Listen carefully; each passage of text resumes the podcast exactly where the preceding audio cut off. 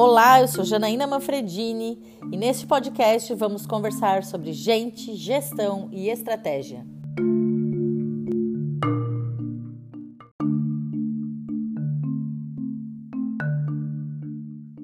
Sejam muito bem-vindos e hoje o papo é com Adalberto Manfredini, diretor industrial da Miller Eletrodomésticos, da cidade de Timbó, é, no interior de Santa Catarina e que ganha o Brasil aí. E eu vou chamá-lo de Beto, que é como costumamos é, nos tratar, né? E dizer que eu tenho um carinho, uma admiração muito grande para esse profissional.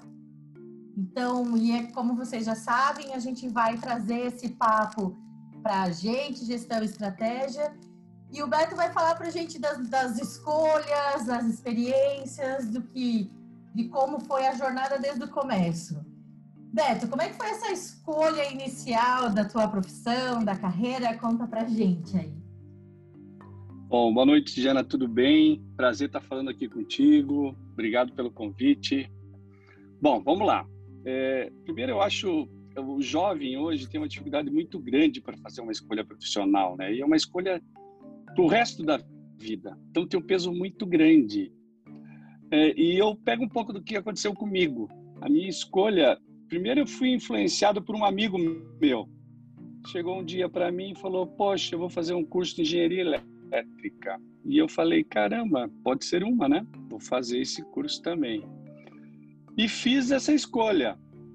E, e, e tem assim uma coisa o segundo grau também me ajudou. Foram duas coisas. Foi essa indicação e o segundo grau me ajudou. Naquela época, o segundo grau era, era direcionado para o profissionalizante e tinha habilitação em eletricidade. E aí eu fiz esse curso. E eu comecei a gostar disso. E hoje em dia não, hoje ele é genérico, né? Agora estão voltando um pouco para esse curso profissionalizante. E aí, aliando Beto, deixa eu te contar que eu também fiz isso no, no segundo grau, mas para você ver que tinha a ver com talento, habilidade, interesse, eu não me levou a nada, mas eu também fiz essas instalações elétricas, chamava no, meu segundo grau. Isso, então, olha, habilitação de cidade. Então, a gente fazia ligação de motores, via circuitos elétricos, isso. E aí, um cara que fazia uh, uh, comigo falou: Eu vou fazer, então também fiz engenharia elétrica né? Escolhi a, a faculdade, a UDESC de Joinville, que é uma das, era na época, né? Tinha e tinha poucas opções, né? Era elétrica, mecânica e civil. Hoje tem mais de 100 cursos de engenharia para você escolher. É. Como que um jovem escolhe, né? Qual é a vantagem? Eu acho que os nossos pais não conseguiram orientar a gente nesse caminho profissional nós somos diferentes que os nossos filhos. A gente consegue orientá-los e dar o caminho. Ó, esse é o caminho. Claro que a gente às vezes tem sonho para os nossos filhos, mas nem sempre os filhos é, aceitam os sonhos do, do seu pai, né? É. E, e, e, essa orientação não não estão tentando influenciar, mas uma orientação a gente tem como como é, fazer para eles, né? Então isso é um, é um, compromisso, né? Que eu acho que os pais que têm informação conseguem fazer com seus filhos. Bom, aí eu escolhi esse curso de engenharia. Aí eu, eu tenho uma história muito engraçada. Quando eu me formei, eu fui fazer entrevista de estágio, né? E nessa entrevista de estágio, assim, nós fomos num a, a VEG, em Jaraguá do Sul, foi selecionar profissionais dentro da UDESC. Aí selecionou, a gente foi de uma van, só para você ter uma ideia, para fazer entrevistas de estágio em Jaraguá do Sul. E ali em Jaraguá do Sul você passava por todas as áreas fazendo estágio. Então ia todos juntos, faziam todas as entrevistas e ficava. E por incrível que pareça, assim, teve uma entrevista eu não fui aprovado, teve duas entrevistas eu não fui aprovado, teve três eu não fui aprovado. E assim, eu fui me sentindo mal, falei, caramba, os outros caras são melhores que eu, né? Então, às vezes uma porta, eu, eu sempre dou esse exemplo, uma porta que se fecha, né? Só no último, no outro dia, só foi o pior dia, um dos piores dias da, da minha vida, porque eu, caramba, o que, que eu fiz de errado? Não que fui mal em entrevista, realmente. E no outro dia apareceu uma vaga e depois as pessoas vieram a morar comigo e, na verdade, é, acompanhando o estágio, a minha vaga era a melhor de todas. E isso foi, um diferencial para minha carreira. Então foi um pouco também de sorte, talvez, Jana. É, e as pessoas teus, os teus nãos foram livramento para tu poder estar tá pronto, né? Para tu poder estar pronto para um sim melhor? Talvez, talvez, né? Então eu, eu sempre conto essa história, né? Quando as pessoas têm alguma dificuldade no início de carreira, às vezes um não pode ser um sim lá na frente. Então pense nisso, né? Porque é, é importante. Bom, aí fiz estágio, fui efetivado. Nossa, a empresa foi assim, é uma escola, aprendi muita coisa e foi um realmente um diferencial para minha carreira. É, eu não, aí depois disso eu eu falei, cara, já tenho, já tinha três, quatro anos de empresa, aí eu optei por mudar. Eu recebi uma proposta, né, na área técnica e aí eu mudei para é, Consul na época, hoje o Whirlpool em Joinville, é uma mudança significativa, mas eu já estava um pouco mais maduro profissionalmente falando e assumi um novo desafio. Né? Chegando nessa empresa, tudo diferente, então você tem que se aprimorar. Aí eu fui buscar mais capacitação. Eu falei, cara, eu estou numa empresa multinacional, já tenho uma consolidação na, na parte técnica, agora eu preciso ir um pouco para a parte de melhorar o meu, a minha capacitação. E preparar Aí eu fiz uma pós... oportunidades que podem vir. Podem vir. Uhum. Mas você sabe que eu nunca fui um cara assim que levantei a bandeira assim, é, ah, eu quero essa vaga, eu quero. Aí eu estava na parte extremamente técnica, né? A gente estava implantando uma fábrica nova, né, de refrigeradores dentro da da, da Consul Whirlpool na época. E eu estava lá um ano e meio. O meu gestor falou para mim, ó, você vai ser o gestor daquela área. Eu falei, eu na gestão, né? Eu era da parte técnica, sempre fui, né? Extremamente, na, imagina na VEG, extremamente técnico. E eu falei, caramba, não tinha pensado nisso, né? Falou, não, você tem jeito, você conhece o processo e você vai se dar bem com as pessoas. Aí, para começar, era uma área com 300 pessoas para administrar, né? E eu com formação técnica, né? Aí eu aliei a, o meu desenvolvimento profissional de capacitação. Né? Então eu já tava, tinha iniciado e aí eu vi, né, fiz os links da gestão com a minha capacitação que eu estava fazendo. Né? Fiz um curso dali de pós-graduação em gestão empresarial e foi muito legal, né? daí você começa a conviver com outras pessoas que também estão nos cargos de liderança. Então, o networking vai melhorando e vai, você vai aperfeiçoando, né? E aí você vai trocando, aprendendo na escola, aprendendo com os colegas e assim vai. E no né? dia a dia, né? O dia a dia é assim, de um chão de fábrica, né? E era literalmente chão de fábrica. É, eu cuidava de uma área de produção, é, te ensina muita coisa, né? e, e troca também com, com as pessoas dentro da empresa, né? E a gente tinha o job rotation ali, né? Então você ficava um tempo numa área, depois você ia para outra área. No último ano eu, eu, eu, fiquei dentro da engenharia olhando a parte de fábrica, porque quando você vai implantar um projeto, um, um novo produto, você tem que olhar as, se a fábrica está preparada para aquilo. Então eu comecei a migrar dentro da empresa. Isso é muito bom, né? Quando você consegue ter um job que, que você faz a rotação e você co começa a ter a visão do todo, né? E é muito importante. Isso, querendo ou não, deu uma aumentou minha visibilidade dentro da empresa, né? E aí tinha uma vaga dentro da empresa para em São Paulo, né? Outra empresa, a empresa do grupo, mas um desafio enorme, né? um processo totalmente diferente. E aí tinham quatro pessoas participando do processo e eu também. A gente tinha uma ferramenta dentro do grupo chamada Talent Pool, que, que fazia uma avaliação de todas as pessoas elegíveis a um nível superior. Então eu era um coordenador de produção para um nível gerencial. E eu estava eleito né, para um novo nível, só que aí apareceu a oportunidade e eu fui selecionado para participar do, do, processo. Aí foi selecionado, aí uma mudança radical, né? Daí de sair de Joinville e de Joinville para São Paulo. Para São Paulo. Aí fui para São Paulo. Um novo processo, um desafio enorme, né? E ali cheguei e falei, caramba, de novo, né? É lá, é, um, pessoas, é, você sabe como é que é São Paulo, né? É outra dinâmica de todo mundo estudando, todo mundo muito agressivo na carreira. Não que Joinville e a UEPA não fosse mais lá também. Então eu falei, cara, eu tô aqui no nível, tô aprendendo um monte de coisa, eu preciso de mais capacitação. Então, mais um MBA em gestão empresarial. É uma coisa que eu também sinto até hoje, o quanto em São Paulo tem, claro, que acho que mais oportunidade, mas também está todo mundo se preparando mais o tempo todo, né? Sem dúvida, é. sem dúvida.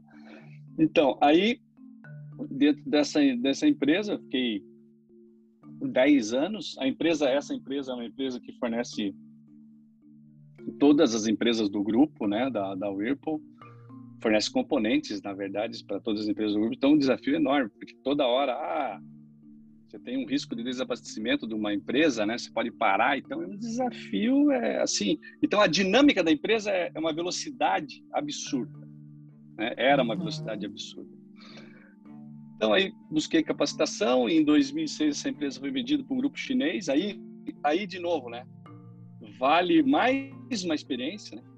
De você ser adquirido por uma empresa chinesa, conviver com a cultura, né?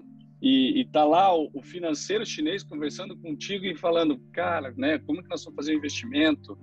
Então, uma troca de experiências, assim, é, muito interessante e única, né? Porque não é fácil, né?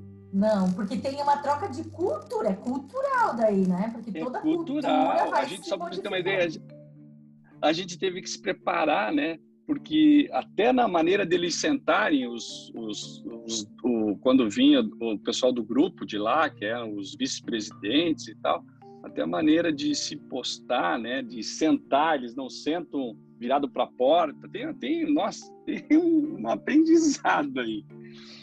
Então a gente teve legal. que se preparar para isso. Quer dizer, a legal. diversidade ah, já fez parte da tua vida desde muito cedo. De muito cedo. E eu acho que isso faz você, de novo, né, ampliar, né? E, e uma coisa que, que, eu, que a gente sempre tem que ter na profissão, né, Jana, é não ter medo de aprender, né? Eu acho que está aberto para aprendizado, mas não, não só está aberto. Aquilo que você aprende, você tem que aplicar e, e, e tentar efetivar dentro as coisas que você aprendeu. Só aprendizado, aprende, aprende, tem que aplicar, né? Eu acho que e eu acho que 10 a 15% do que a gente aprende a gente consegue aplicar, né? É ah. difícil, não é Mas fácil. se tu, se tu tentar, né, se tu fizer o possível para aplicar grande parte, tu consegue implantar 10, 15%, né? É verdade, é verdade. Mas, Mas tem que ter dedicação, persistência. Então, aí eu fiz um curso de capacitação, mas eu, eu considero capacitação é, negócio muito mais amplo, né, Jana? Porque assim, ó, eu, eu tive é, grandes aprendizados visitando outras empresas, né? Nesse segmento que eu estava nessa empresa, eu visitei empresas do mundo inteiro. E isso eu fui aprendendo e fui trazendo, né, buscando best practices para trazer para o meu negócio. E com isso eu fui evoluindo de patamar. Porque eu tinha especialistas no Brasil que sabiam e conheciam daquele negócio. Eu busquei alguns dos melhores, mas eu também precisava dar uma diretriz e eu consegui isso visitando outras empresas. Então, essa isso eu acho seria, que... essa quase seria uma dica, assim, né? Vá conhecer Sim. as melhores práticas das empresas que você admira e entende que Exatamente. Quem, quem que é o melhor que tem no mundo? Eu fui, eu conheci um cara que era um, um dos melhores do mundo na fabricação da, da, daquele segmento uhum. de componentes que a gente produzia e entregava para alguém. Eu fui e consegui melhorar o patamar de qualidade, né? Porque você traz um, um, alguns contos e é sutileza, né? Às vezes não é, é sutileza, não é? Uma, você tem que ficar lá, você tem que observar. Então observação, né? Escutar as pessoas para poder trazer é, as melhores práticas mundiais aí de, dos segmentos. Então, isso é, é, muito legal. Às vezes, uma capacitação, num, num claro, a gente fala de, de é, um seminário, um curso, uma palestra, às vezes dá um negócio muito que você fala, poxa, estralo o dedo, falei, caramba, isso aqui eu vou poder utilizar, né? É. Então é, é, muito amplo, né? E você que né, sempre nos instiga a fazer isso nas nossas conversas, sabe, né? Que quanto mais capacitação a gente tiver, melhor e tem que buscar esse tipo de aprendizado para te diferenciar, né? Melhor e te trazer uma vantagem competitiva. É, não, e trazer uma vantagem competitiva, né? Porque senão é, é mais do mesmo, né? Você tem que ser competitivo naquilo que você faz. E uma coisa muito engraçada, né? Assim, é, depois de fazer um, um, MBA em gestão empresarial, estava um tempo, falei, cara, eu preciso de mais, né? É como uhum. exercício físico, né, Jana? Você sempre faz, você precisa, você precisa. E o cérebro é assim, né? E aí eu fui fazer, eu falei, caramba, o que, que eu vou fazer agora? Eu fui, fiz na Fundação Dom Cabral, MBA, e aí eu falei, vou fazer mestrado profissional na Fundação Dom Cabral também. conheci a escola, adorava a escola, acreditava muito no, no processo. E aí eu fui fazer. E, e, como são momentos diferentes da carreira, porque quando eu fiz o MBA, é, muita competição, né, entre os participantes do MBA, né? E era um MBA intercompany, por exemplo, era era então pessoas da Whirlpool, pessoas da Belgo Mineira, tinha gente de banco né, e uma competição enorme, porque eram os momentos das carreiras das pessoas, uhum. né? Então eu tinha 35, 36 anos, uma competitividade enorme dentro da sala, todo mundo querendo apresentar, querendo, né? E aí eu fui fazer o mestrado o mestrado em administração profissional, também da FGV.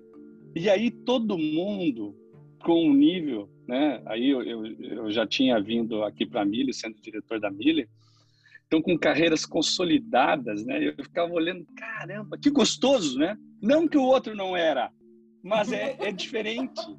É que tu tava na mesma vibe, estávamos todos eu tava competindo, né? E daí eu acho que o, o, o, MPA, que é o mestrado profissional, que você fez na Dom Cabral, né?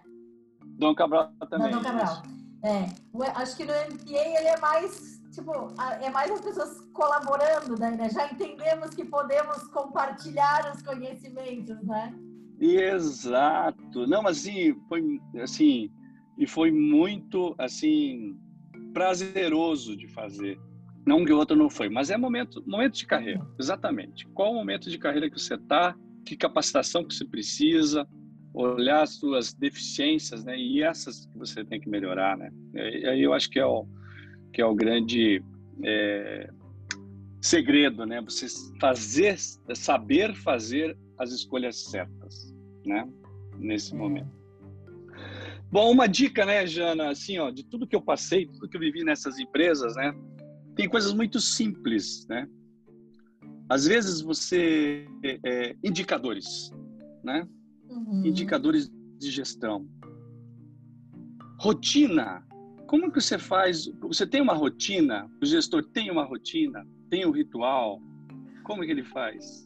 Que não tem né? como fazer gestão sem isso, né? Não tem como sem. Não tem, e você tem que saber, né? Que indicadores que eu tenho. Ah, poxa, e fazer a tua equipe acreditar nos indicadores que você colocou para elas, né? Fazer parte da, da criação desses indicadores. E o ritual, né? Como que você monitora isso? É diário? É semanal? É indicador estratégico? É trimestral? Você está fazendo fechamento de trimestre para entrega para para os stakeholders, o que, que você está fazendo, né? O que, que você está mostrando? Então, e, e, e, parece ser muito simples, mas muita gente não faz. Não faz. Isso é óbvio, mas não faz, Jana. Por que, que não faz? Muita gente né? não faz, porque eu vou te dizer que às vezes a sensação que eu tenho é porque nunca tiveram uma experiência com quem sabia fazer isso bem feito. Porque quem vivenciou o poder que isso tem, o poder dos combinados, o poder dos rituais, de como que eu apresento cada indicador para o meu gestor, quem viveu isso e entende o quanto isso permite melhorar a performance, melhorar a performance inclusive profissional de cada indivíduo, a performance do setor, a, performance da organização, quem viveu isso não vive mais sem. E aprende a fazer também, né? Sem dúvida. Você, você esteve comigo, né? Você viu, né? Eu tenho na, na minha sala tem um monitor que tem todos os indicadores da empresa rodando ali e, e aquilo a gente usa para fazer reuniões. Ó, a gente olha os indicadores ali online, né? Eles são uhum. atualizados online. Então, eu acho que isso dá uma dinâmica diferente para a empresa, para a gestão, né? E quem não mede não gerencia é uma frase tão básica, tão simples, né? E por que não faz, né? Então, é uma dicasinha aí também que eu acho que a gente pode, para as pessoas que estão nos escutando aí é, no dia a dia. Outra dizer, coisa, né? uma coisa bem feitinho, né, Beto? Faz, faz que dá certo. bem feitinho, que aos pouquinhos vai lapidando e, e, e melhorando ainda, né? E, e como é que você melhora? Você tem um indicador, né? Como é que você melhora? Você tem um indicador, quais são os problemas que você tem? Então, os problemas têm que vir para a mesa. Esse é um conceito básico de Lean, né?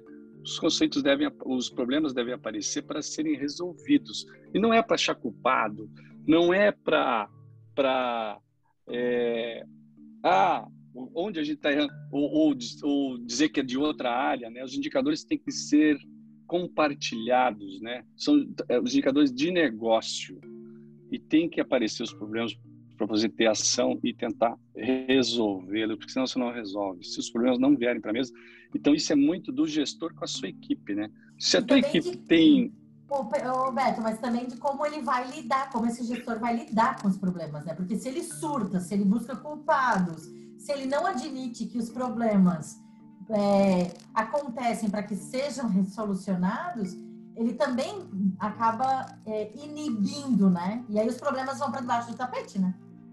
Exatamente. E aí não é uma relação de transparência, né? Acaba não sendo e acaba que você não resolve, né? Uhum. Se você sabe o problema, e assim, tem problemas às vezes que você não sabe a causa, né? De imediato. Mas aí vai a persistência, a busca, vai às vezes um, um apoio técnico, vai às vezes até a contratação de uma consultoria para te ajudar a fazer as perguntas corretas, porque consultoria uhum. serve para isso, uhum. né? Às vezes você é, não sabe fazer as perguntas corretas daquele evento que está acontecendo, então às vezes uma consultoria para te ajudar nesse sentido. Eu sempre é, tento usar as consultorias para isso. Pô, caramba, tenho conhecimento, então vai saber fazer as perguntas corretas e é isso que a gente uhum. precisa ter para solucionar, senão a gente não consegue, né? Uhum. Então é um ponto bem importante nesse, nesses, a parte de indicadores e gestão de problemas. E, e deixa eu te perguntar uma coisa, como é que foi lidar com isso? Porque eu acho que isso tu tem bem estruturado. Então, tendo bem estruturado, eu acho que isso tem um impacto no momento em que a gente entra num momento de crise, que é a pandemia. Como é que foi lidar com a pandemia? Ai, e aí nós estamos falando de uma indústria, né?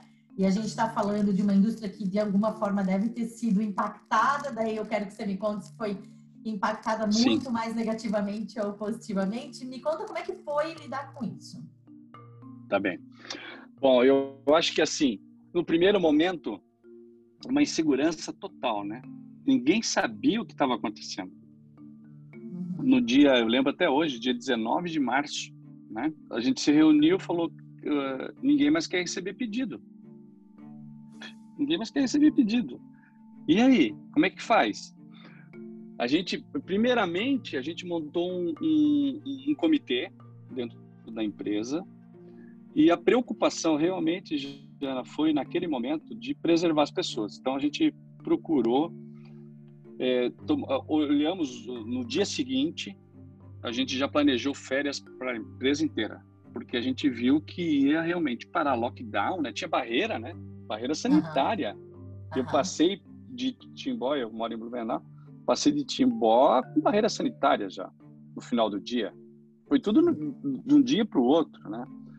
E a gente já, realmente não conseguia é, entender os próximos passos. Então a gente montou o comitê e começou a trabalhar. Mas a primeira situação é: vamos preservar as pessoas. A segunda, a empresa.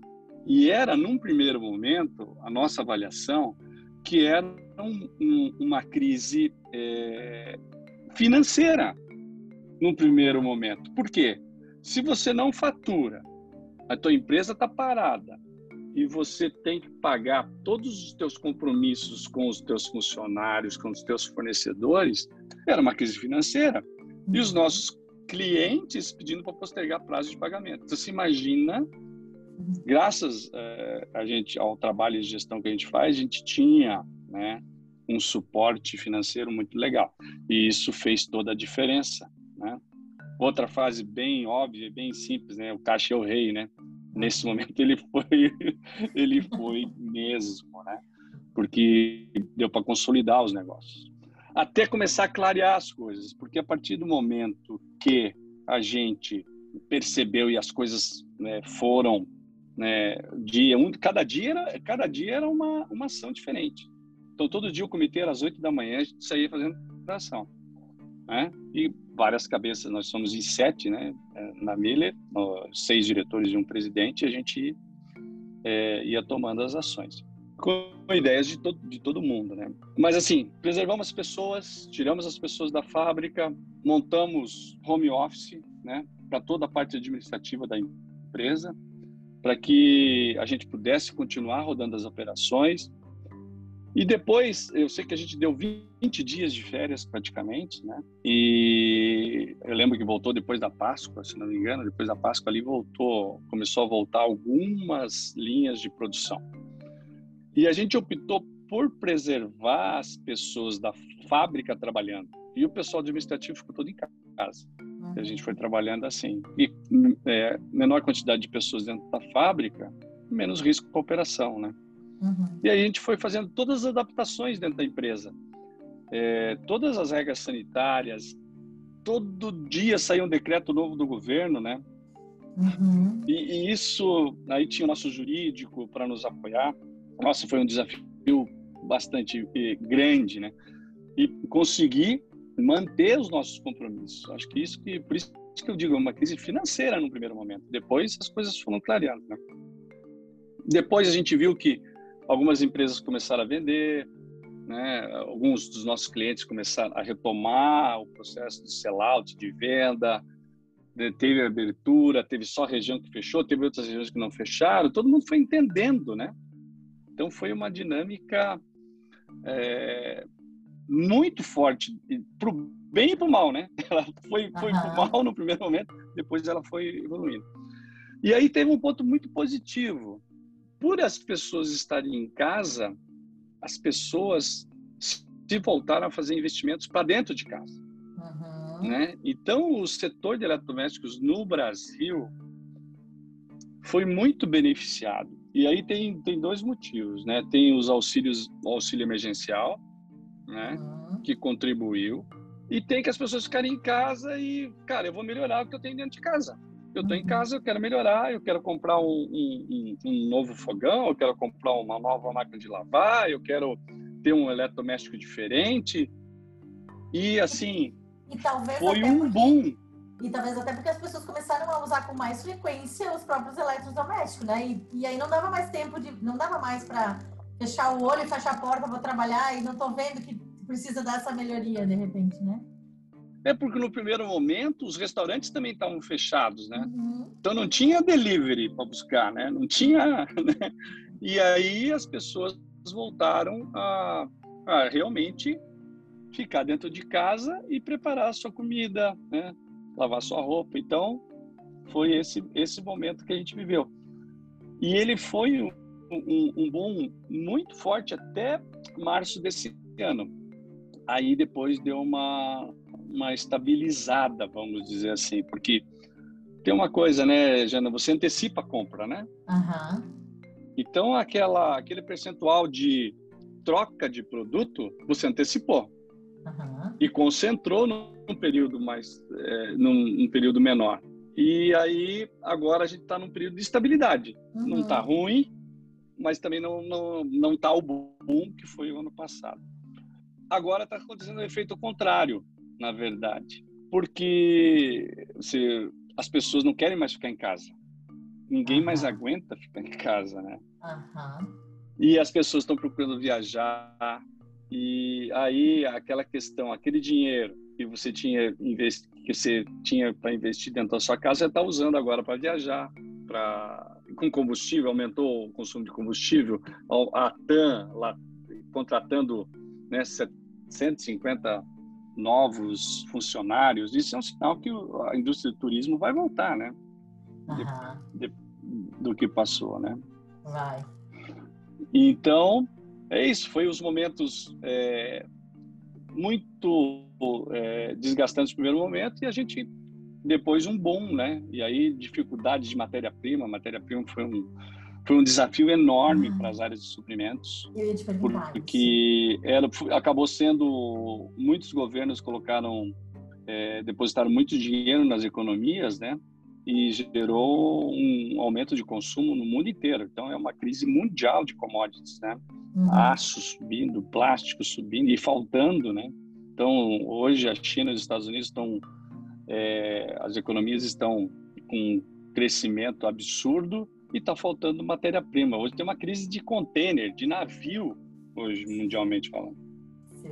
Porque o pessoal está direcionando o mercado para os Estados Unidos para a China e está faltando para a América do Sul é, é, a sobra do que vem para cá. E aí o preço, é, só para você ter uma ideia, um preço de um container que era mil dólares está 10 mil dólares para trazer um container de fora. É, eu não sei se está acompanhando eu isso. um bocado dessas coisas assim. Tem um cliente que faz, que importa vidro e foi bem essa, uhum. a, foi bem essa a relação que ele trouxe de antes e depois. Bem, bem. É, então e assim e tem uma coisa engraçada, né? A gente achava que tinha coisas que a gente não conseguia fazer em home office, né, já. É? Eu tinha essa impressão. tinha essa impressão, né, que a gente não conseguir. A gente proibiu as reuniões. Então, foi, foi por forceps mesmo, todo mundo fazendo home office, né? É, a gente tinha muitas reuniões em São Paulo, reuniões associa associativas, né? A gente ia uma vez por mês, uma reunião o dia inteiro. Cara, isso não vai voltar mais, né? Que não doido, porque, como. tipo assim, e não vai voltar porque a gente entendeu que não era necessário, né? Exatamente. a gente entendeu que não era nem inteligente aquilo, né? Mas, eu, assim, eu, não assim sei qual que é a tua. Viu, Jana? Eu não sei qual que. Opa, desculpa, continua. Pode falar. Não, mas eu acho que a tua pergunta vem no que eu ia te dizer, me diz. Não, e, e assim, como que você faz agora, né? Eu não sei qual que é a tua opinião sobre o home office, né? Porque é uma coisa engraçada, né? É, a gente fez, implantou, continuou a operação, mas a gente entendeu também que não é 100%, né? Não. No nosso entender, tem que mesclar porque as pessoas têm que ter o contato com a empresa. Tem que ter o contato. gera identidade também, né? Não, exatamente. É, eu, eu vou dizer que eu acho que a gente pensa muito similar, é uma coisa assim que para mim isso, eu acho que, e eu, eu tenho dito isso assim, né? Porque a gente tem muito, ah, mas vai ser é, home office ou isso? Na verdade vai ser e. Acho que a gente vai precisar fazer alguns combinados, porque para algumas pessoas não é nada confortável trabalhar de casa. Para outras pessoas, é super confortável trabalhar de casa. Para algumas pessoas, é, ter que fazer o commute, né? Tipo, ter que se, se deslocar até o local de trabalho é muito mais doloroso. Então, assim, outra, quanto mais maduro o profissional é, mais fácil ele ter autogestão para trabalhar em casa.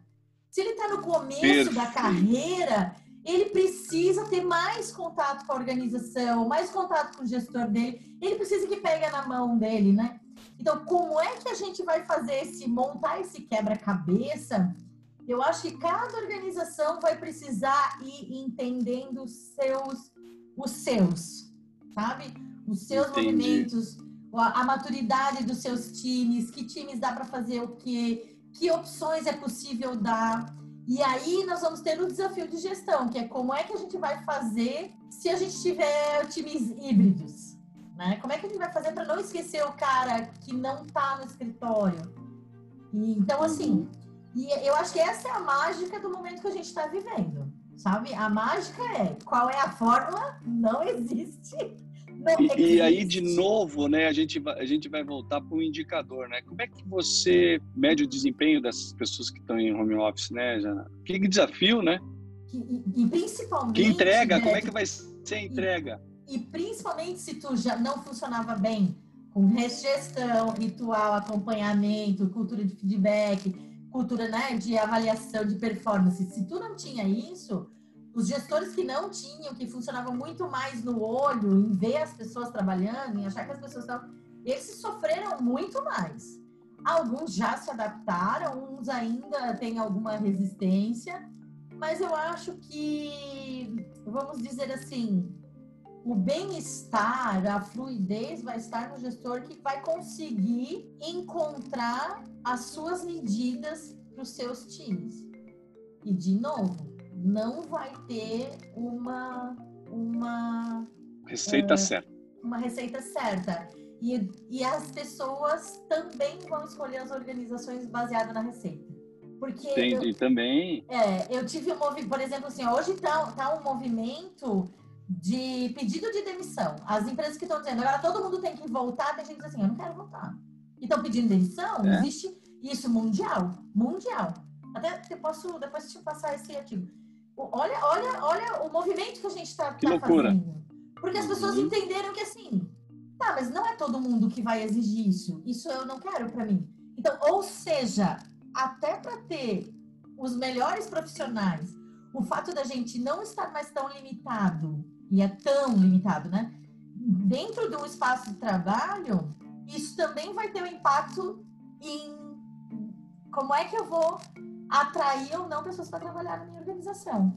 O que eu acho que é certo, rigidez vai afastar muita gente. Também concordo com você. Não, e não só isso, né? Aí você tem, é, como você falou, né? Maturidade da equipe, você tem conflito de gerações, né? Dentro. Como que você lida com todo esse balaio aí dentro, né? Das organizações para tentar achar a melhor forma de fazer a gestão da sua equipe, né? Mas a fórmula tu deu. É a gente está sempre indo buscar, aprender, conversando com quem está fazendo melhor, trocar com os colegas, olhar porque porque tu também só olhar para os teus problemas, quer dizer, a humildade de olhar e dizer, cara, onde é que eu posso melhorar?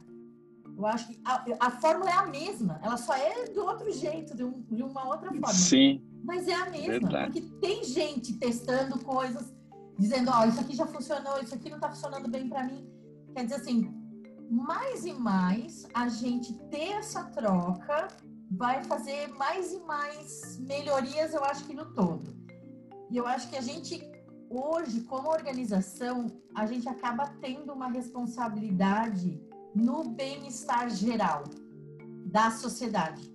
É, é e quanto mais equilíbrio a gente conseguir trazer para os nossos negócios, para a nossa gestão. A gente vai trazendo equilíbrio para as pessoas que estão sob essa gestão e aí indiretamente a gente vai levando para casa das pessoas também. Então, olha o tamanho da nossa responsabilidade. É verdade. Né? Muita, muito alta, é. sem dúvida. E assim, né, Jana, eu acho que tem uma coisa também, né, bem, bem simples, né? O que te trouxe até aqui não é garantia de sucesso no futuro, né? Nada está garantido. E a pandemia, e a pandemia aí mostrou mais para gente isso ainda, né? Mais ainda. Escancarou, né? Esfregou na cara.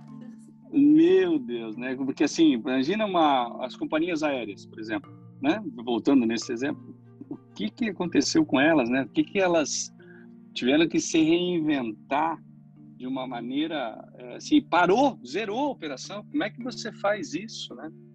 E não foram 15 dias, né? Não foi. Não, nós estamos há um ano e quase um ano e, quase um ano e meio, né? Nesse.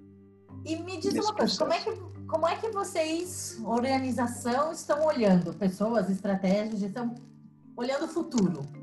Se tu puder Bom, compartilhar com a gente alguma coisa. Como claro, é claro, posso. Assim, ó, é, o, que eu, o que eu percebo, né? É, informação é, é assim é o é a coisa mais valiosa que a gente tem hoje. A gente tem muita informação, né? Mas a gente tem que saber utilizá-la, né? Eu acho que esse é o grande que filtro que você vai botar para trazer essa informação para dentro de casa e tomar as decisões corretas, né?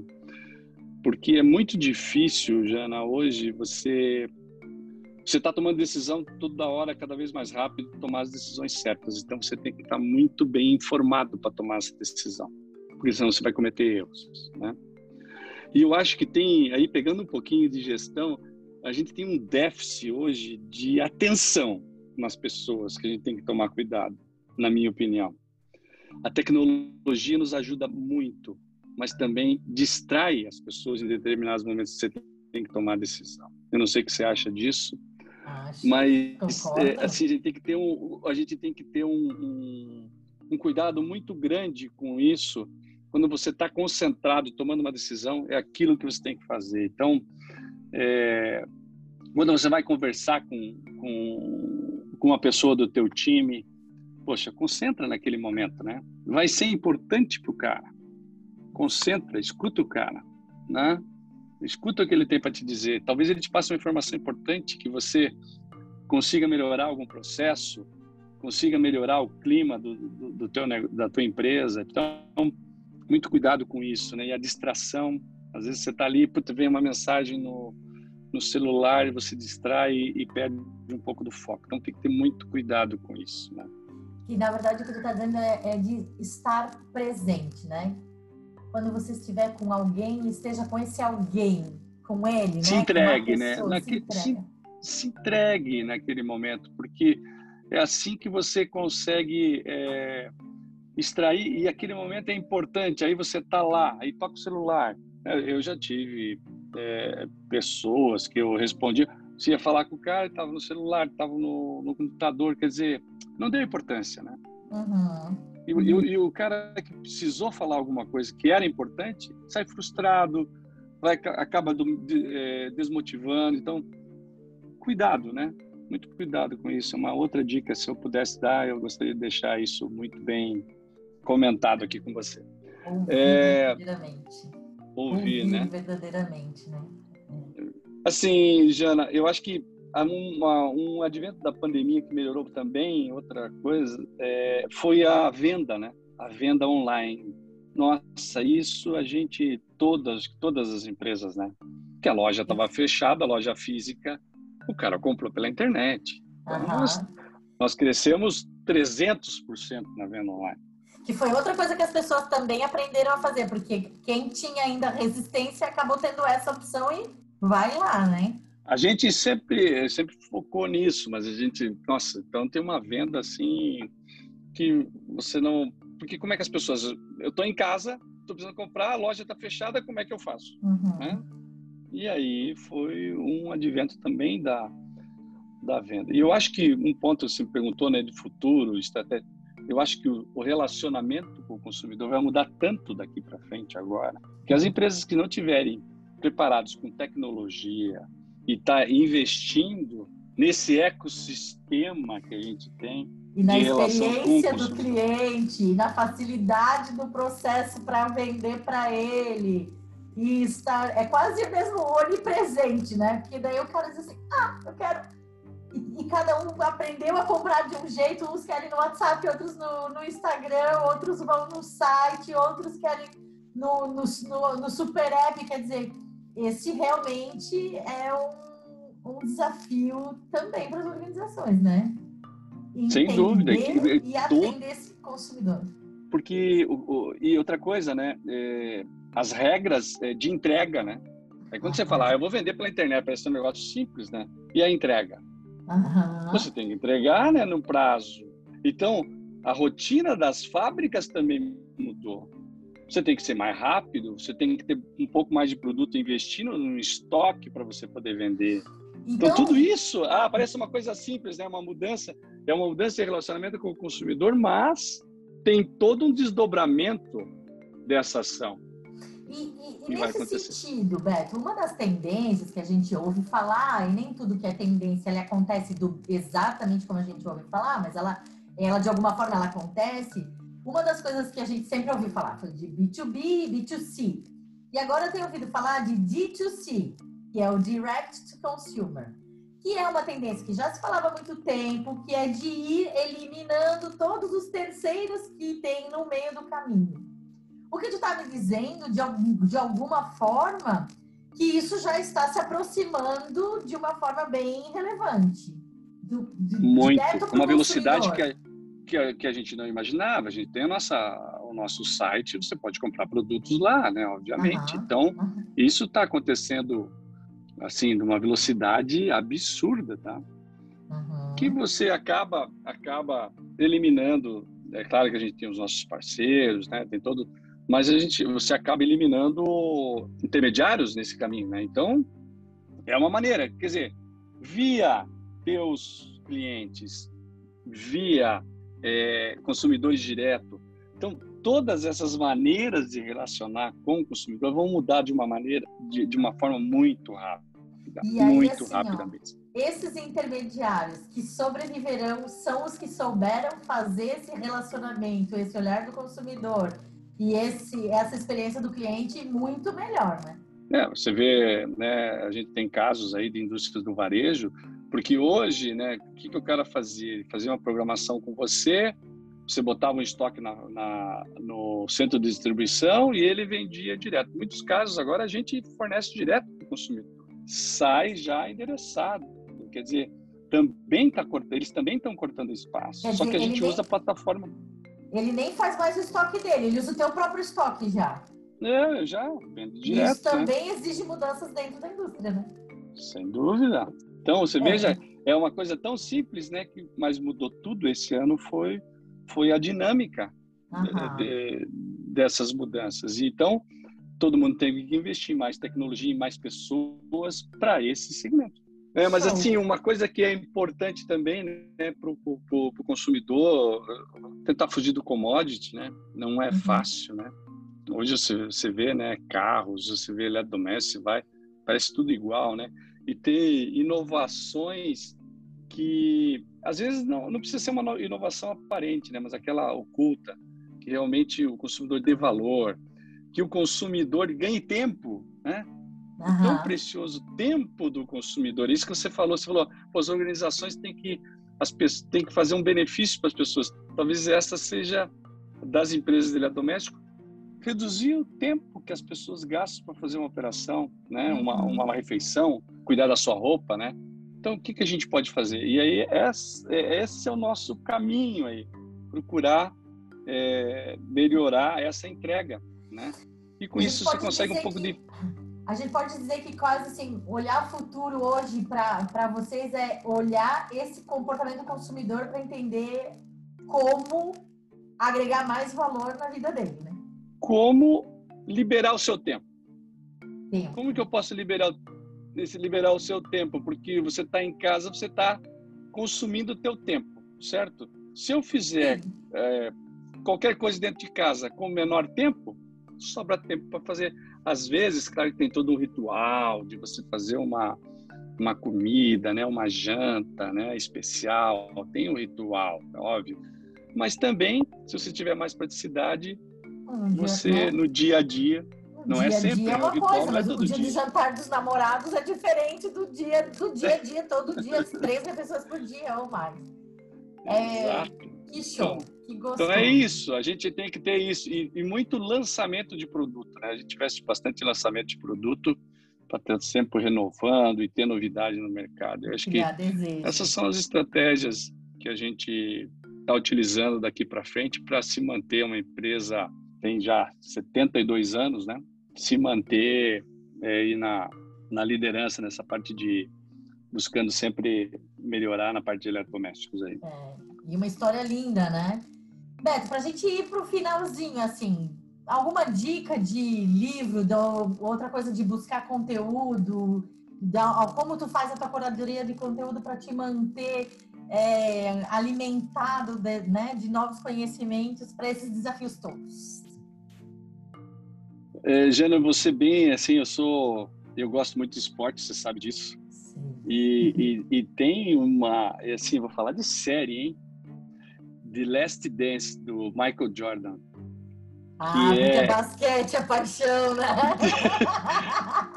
Se alguém puder assistir, para não me alongar muito, esse, assim, é uma experiência de equipe, de dificuldade, de desafio, de alto desempenho. Assim, quem puder assistir, assista porque realmente traz, é, assim, eu, eu já tinha visto muitos em pedaços, né? E agora eles organizaram, então isso foi muito legal de assistir um, uma geral, né, de, desse um resumo, né? Uhum. Então foi muito legal. The Last Dance, a última dança. The Last Dance, exato. Que show. Olha, eu é, eu acho que é legal. Eu, assim, tem livro de autoajuda também, né, Jana? Mas, assim, é, alguns que eu li e que me marcaram, também não vou me estender muito. Aquela questão que a gente falou de ouvir, O Monge Executivo, é simples, um livro bem legal. Eu gostei porque ali me mudou a maneira de, de ouvir as pessoas. É, Para a pandemia, um livro bem legal que eu li também, é, 10% mais feliz, que fala um pouquinho de meditação. As pessoas ficaram muito ansiosas. Se a gente conseguir respirar, já respirar para eliminar um pouco da ansiedade. Nesses momentos, porque tinha dias que estavam estavam difíceis, hein? Então, e, inclusive estimular o nosso time a fazer isso, né? Então, exato. E aí assim, Jana, é, Jana, assim, ó, networking, tudo. Aí você vai num, num evento de gestão, o pessoal, pô, mas os caras falam tudo que é óbvio. O óbvio a gente precisa escutar muitas vezes. Não é? Sim, porque a gente esquece do óbvio, né? É, então, é isso que eu, que eu, que eu tento trabalhar. Que legal, Beto. Quero te agradecer de, assim, do super coração tu aceitar esse convite para esse papo, para a gente inspirar as pessoas a buscar gestão, a cuidar de gente, né, a pensar a estratégia e, e esse momento onde a gente está vivendo não é, né, nós não estamos numa numa mudança de era, né? A gente está numa era de mudanças que elas vão acontecer e a gente precisa estar tá aberto, se preparado para aprender, aprender o tempo todo. Muito obrigada de de, de coração. Que... Obrigado você pelo convite, Jana. E espero ter contribuído um pouco com a minha experiência para talvez inspirar alguém para buscar uma gestão melhor, cuidar da, da, sua gente, né? Como você mesmo disse, não é? Isso. Muito obrigada, ouvinte, que tenhamos te inspirado também, inspirado o teu dia e que você seja cada vez mais fluido, mais feliz também. Grande abraço. Obrigada. Obrigado.